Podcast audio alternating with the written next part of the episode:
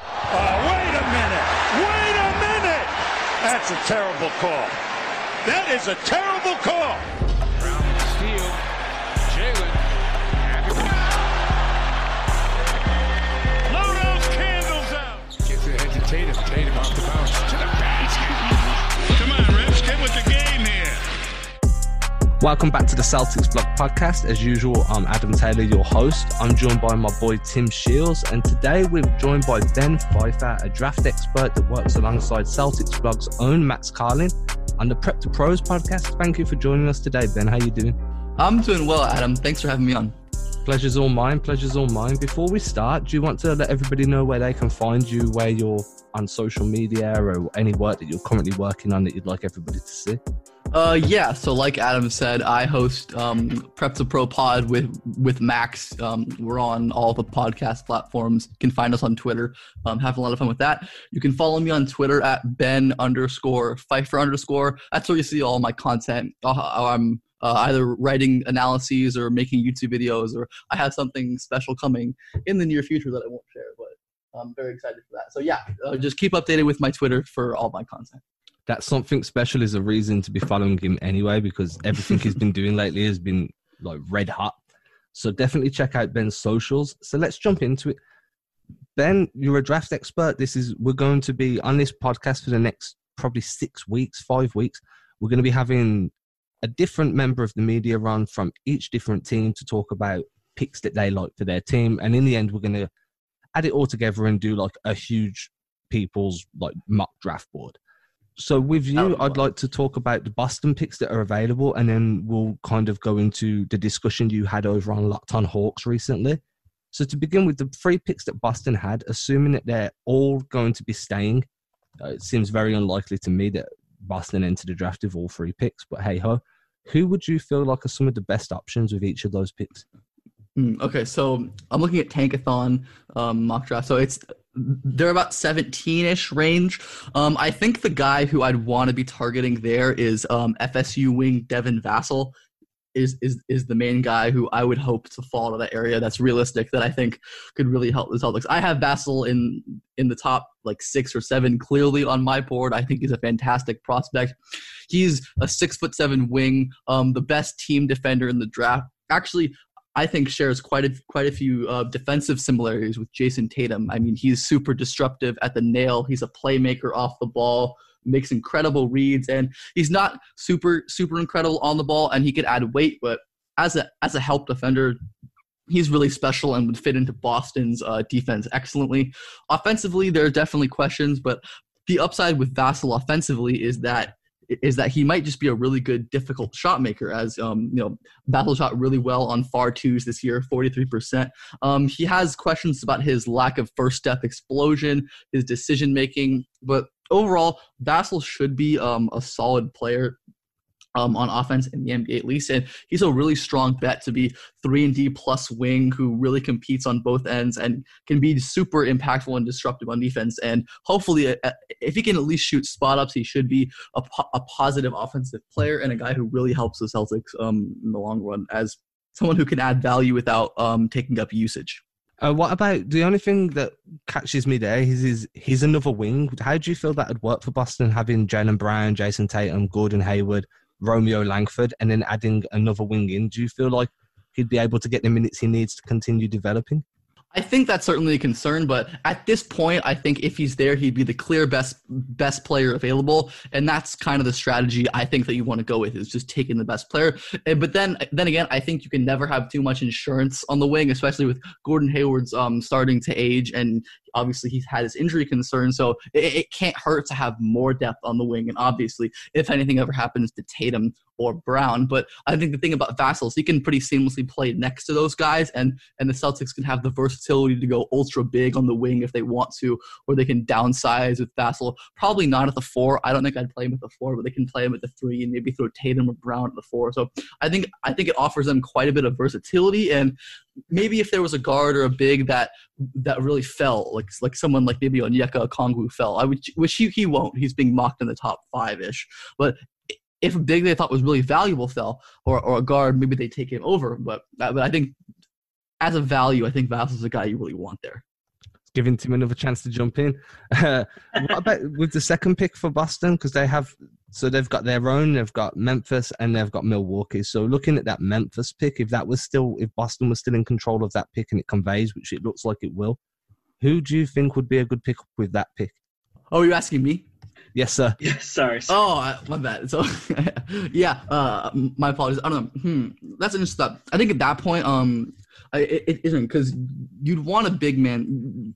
A big man wouldn't be terrible there. So, um, maybe you look at trying to get some like um Aleksej Pok- Aleksej Pokusevski, um, uh, 18 year old uh, Greek big man who's probably not a center, but just like an incredibly would be an upside gamble for them. And it makes sense. I mean, assuming they actually make the picks, um, it, it, would definitely make sense for them to, to, to make one of their picks at least more upside. And Pokusevski, um, six foot eleven, legit six foot eleven, seven foot with with real guard skills. I mean, the idea that the idea is the is that he's this incredible um, potential shooter. I mean, he shoots off movement off the dribble at his size. It's really really rare. He shows flashes of, of pick and roll ball handling. He's a really really smart passer. Makes some crazy anticipatory plays. Makes some plays out of the pick and roll and then defensively, he is a steals and blocks monster. He has awesome instincts, and he really makes plays. But the issues with Pok- Pokusevski um, become that one, um, if the shooting isn't really great, he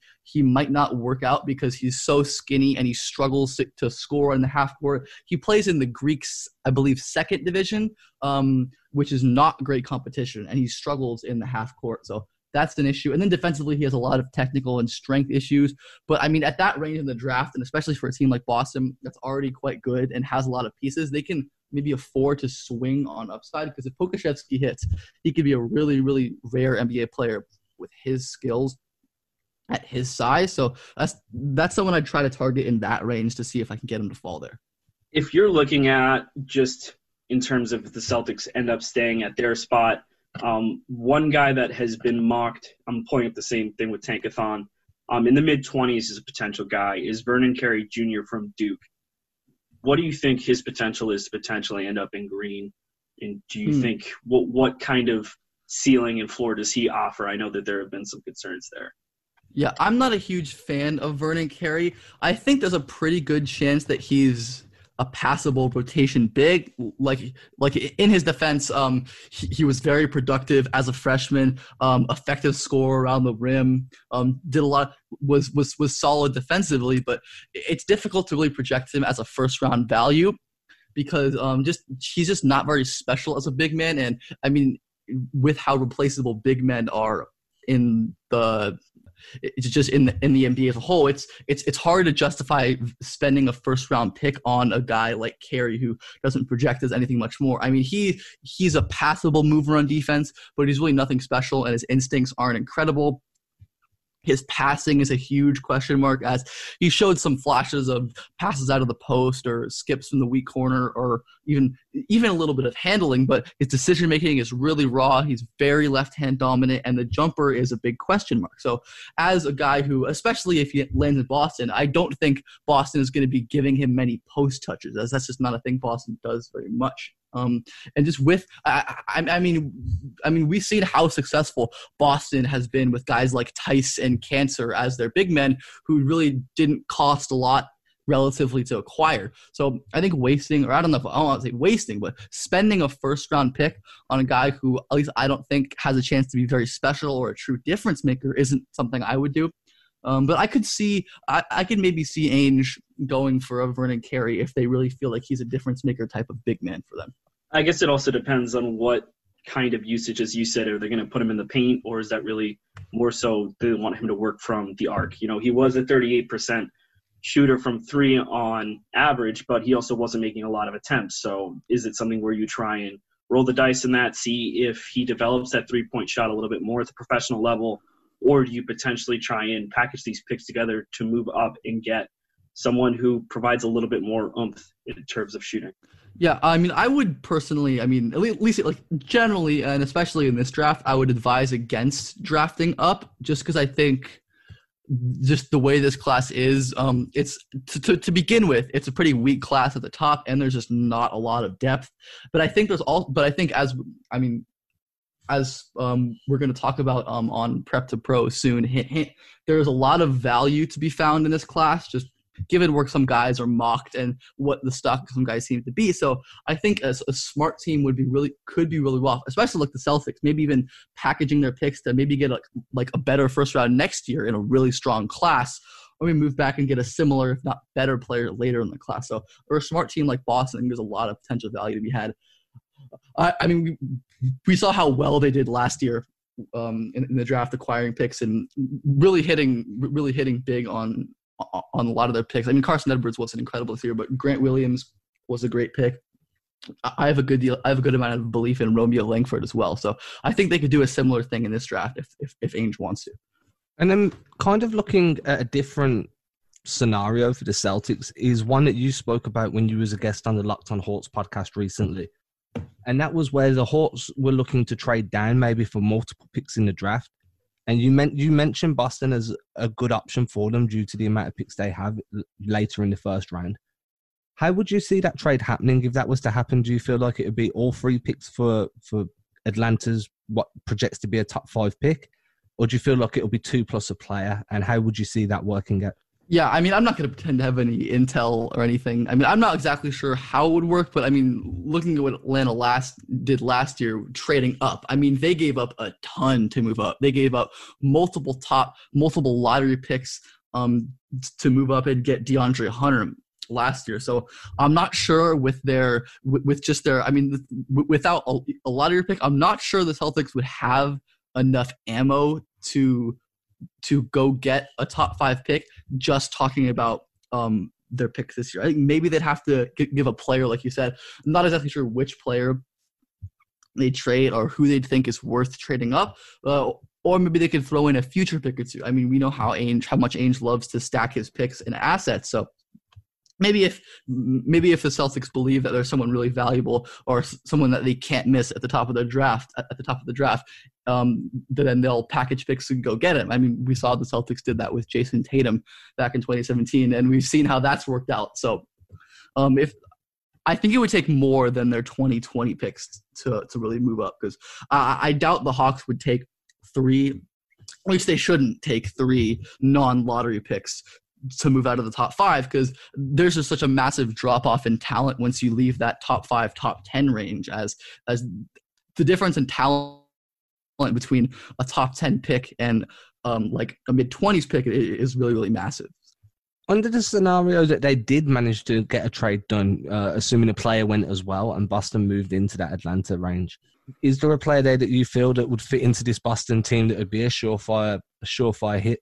I mean, yeah, I think it depends how high they can get. Um, if they if they get to around like the the back end top ten, I think uh, USC freshman big um, Onyeka Okongwu would be awesome for Boston. I mean, he, I mean, I guess he, he fills that need. You could say they don't have uh, anyone a projectable star big man. And though I don't think though I don't think Onyeka has star upside, I think he's probably the safest bet in this entire class to be like to be a good NBA player, and that would be pretty big to get for Boston, especially considering. I mean, I mean, Onyeka, six foot nine, 245, uh, freshman big, super productive at USC. Just a really impressive mover on defense and can play in a variety of pick and roll coverage, which really just helps the versatility of Boston's defense. He can hedge, he can drop, he can switch, he can really do it all. And he's an awesome rim protector with great timing, uh, super vert- super vertically strong defensive post. Offensively, he's got awesome touch around the rim. Um, really great finisher inside with both hands. And though his shooting, his shooting's not like a sure thing. He shot uh, okay on free throws, and his jumper is smooth. So I think there's a good chance he shoots spot ups at some point in the future. And I mean, he just looks like a potentially very dangerous roll man with, I mean, already showing some handling coordination and being a super awesome vertical lob threat. So I think he, he'd fit very well into what Boston likes to do with with their high pick and rolls. I think he and Kemba Walker would get along very well. Um, yeah, I, I, think he'd be um, he'd be definitely someone I look in at that range. Obviously, if they can go higher, um, I probably wouldn't if they can get one of LaMelo Ball, Anthony Edwards, um, Killian Hayes, or Tyrese Maxey, who is my top tier, I wouldn't pass on them, even though you're probably playing a value game with those last two because Hayes and Maxey um, are pretty low. low in a lot of mocks and projections. Like Maxey generally falls around around like low lottery, and Hayes is is going into between like seven and twelve. So those guys would be huge additions, even if they're not expressly positions of need. I think they'd be too good to pass up on. And also, in terms of mock drafts I've looked at, there was one that was dropped um, mid-April as well as one that was dropped on May 1st. Uh, we're looking at Atlanta right now. Atlanta, the first mock draft I looked at from NBADraft.net had Atlanta landing fourth overall in drafting Memphis big man James Wiseman. And then the CBS Sports dropped a mock draft on May 1st with looking at Wiseman dropping as far as 12th overall, in Atlanta taking um, Isaac Okoro from Auburn fifth overall. What, what are your thoughts on Okoro in terms of his fit with Atlanta, and as well as that, looking at Wiseman and potentially seeing a team trying to move up for him, such as Boston? Uh, yeah, I mean, I mean, Okoro I'm definitely higher on than a lot of people. Well, it, it's funny because Okoro was this like draft Twitter gem darling um, at the beginning of the season. I think around like 30s or 40s in RSCI. A, lot of us were very high on him coming in, and as as the season's gone on, a, a lot of uh, people on like draft Twitter sphere have been lowering on him, while the mainstream has has risen quite high, um, almost inexplicably so. Um, I still have a lot of belief in Isaac Okoro because He's just a fantastic wing passer, incredibly strong, really great finisher and slasher. And then defensively, he's just super strong. And I believe in his team defensive instincts. But the jumper is a real question. And if he's not a viable spot up shooter, there's there's a good chance that he's not a very good NBA player. Um, he could definitely be schemed um, offensively to to make use of his creation and his passing ability. But um, if if a team were to just like slot him in the corner and tell him to shoot, it's probably not going to go very well. And I think, uh, which is kind of curious about the Atlanta fit that you, talked about. It, he seems to kind of be linked to Atlanta, and Travis Schlenk seems to love shooters, pass, dribble, shoot guys, and Okoro misses a key misses a key component of of that, which is the shooting. So uh, I think it's an interesting fit with Atlanta. I'm not really sure about.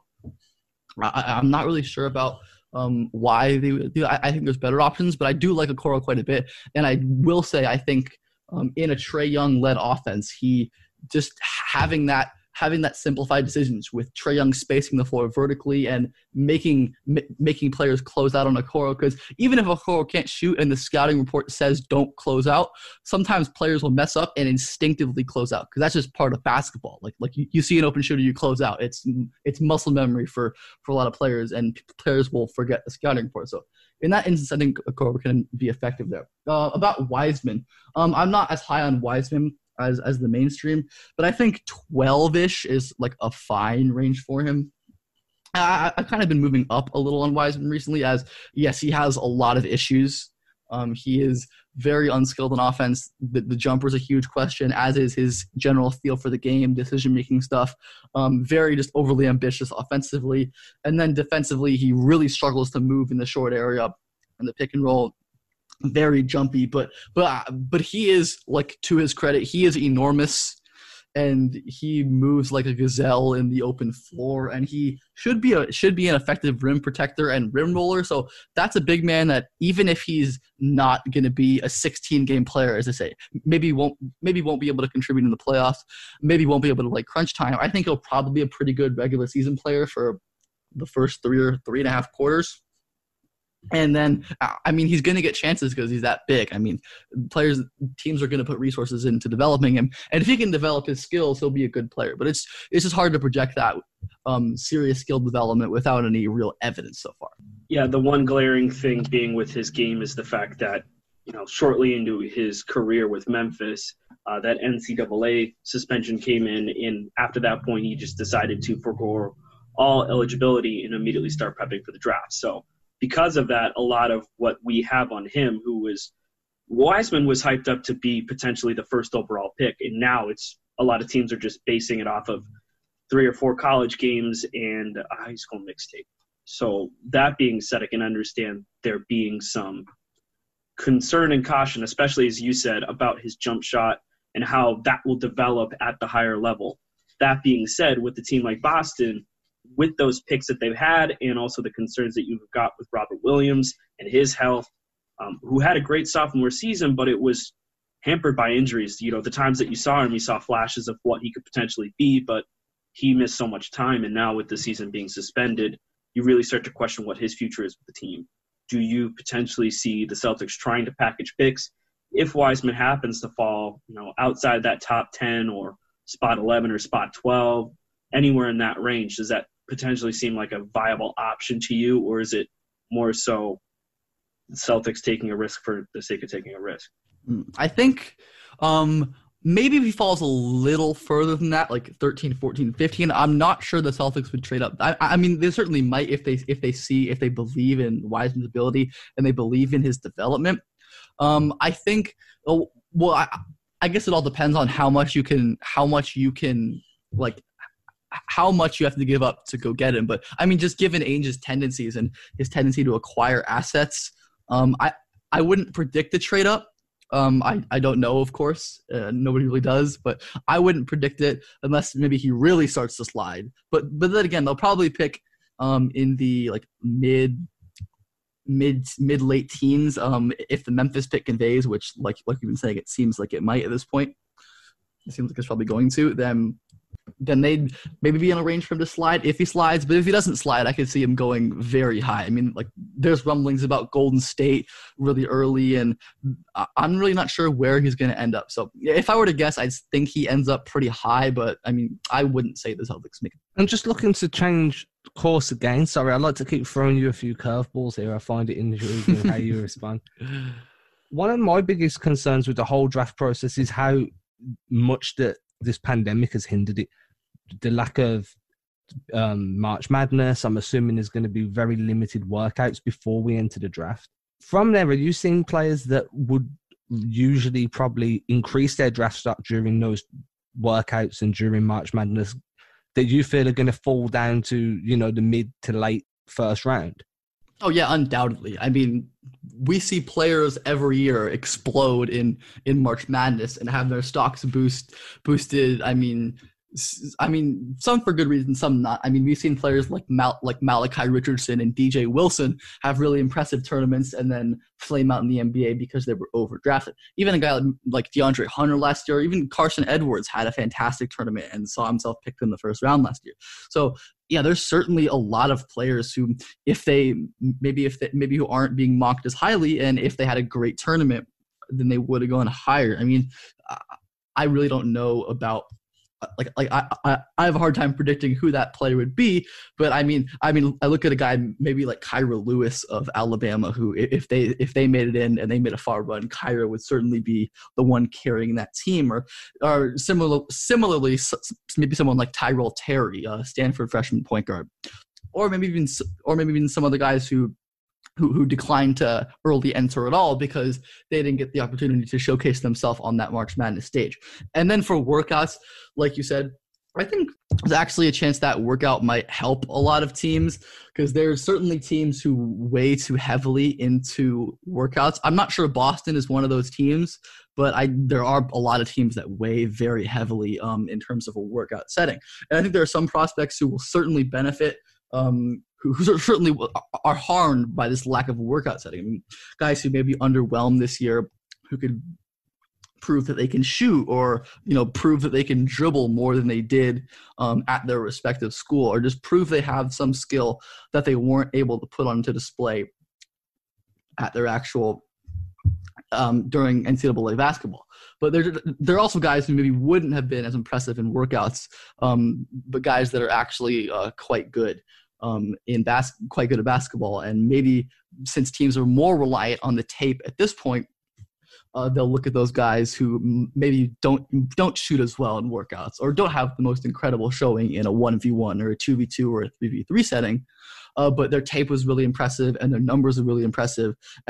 And a smart team will will go and get uh, a player like that. So, someone like I'm not sure. I, I'm thinking someone like a Xavier Tillman if he stays in the draft too um, might not shoot the might, might not shoot the lights out the shoots the lights out in workouts but i mean he's just a very strong incredible defender excellent excellent player who whose tape is awesome so he he might have a chance to go higher than than he might have if there was a workout situation do you feel like the way this is going should multiple teams hit later in the draft due to this do you feel like they're going to start changing the way they approach the draft process because of this by relying more on the tape and less on the because to me sometimes it does feel like that march madness and workouts hold so much weight even though they're such a small sample size to the rest of a player's collegiate career, career and high school career do you feel like this is going to change the way some teams approach the draft if they manage to hit on somebody later in the in the first round or even early Oh, in the second Yeah.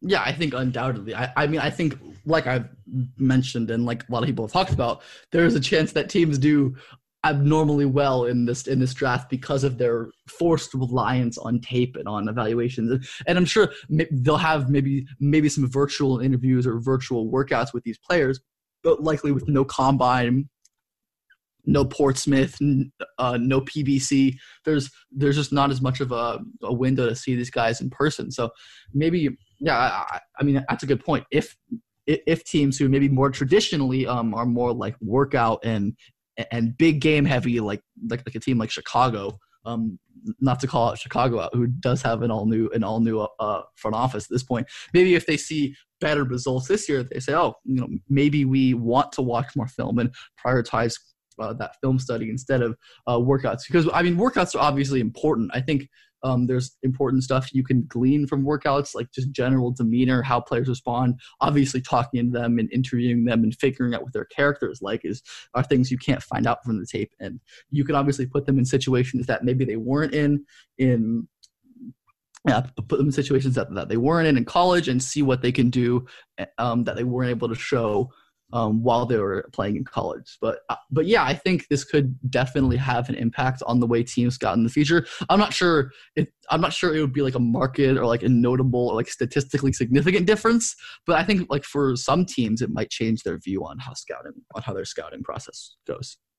I think chemistry, as you said as well. I think these interviews and getting an idea about these guys' character, I think, will be much more of an impact than in previous times because, as you said, with these workouts, you know, unless they're running a private workout, you're not going to have as much of an idea about that player because that lack of March Madness, because you don't have that combine, you don't have these guys, you know, doing run-on-one drills.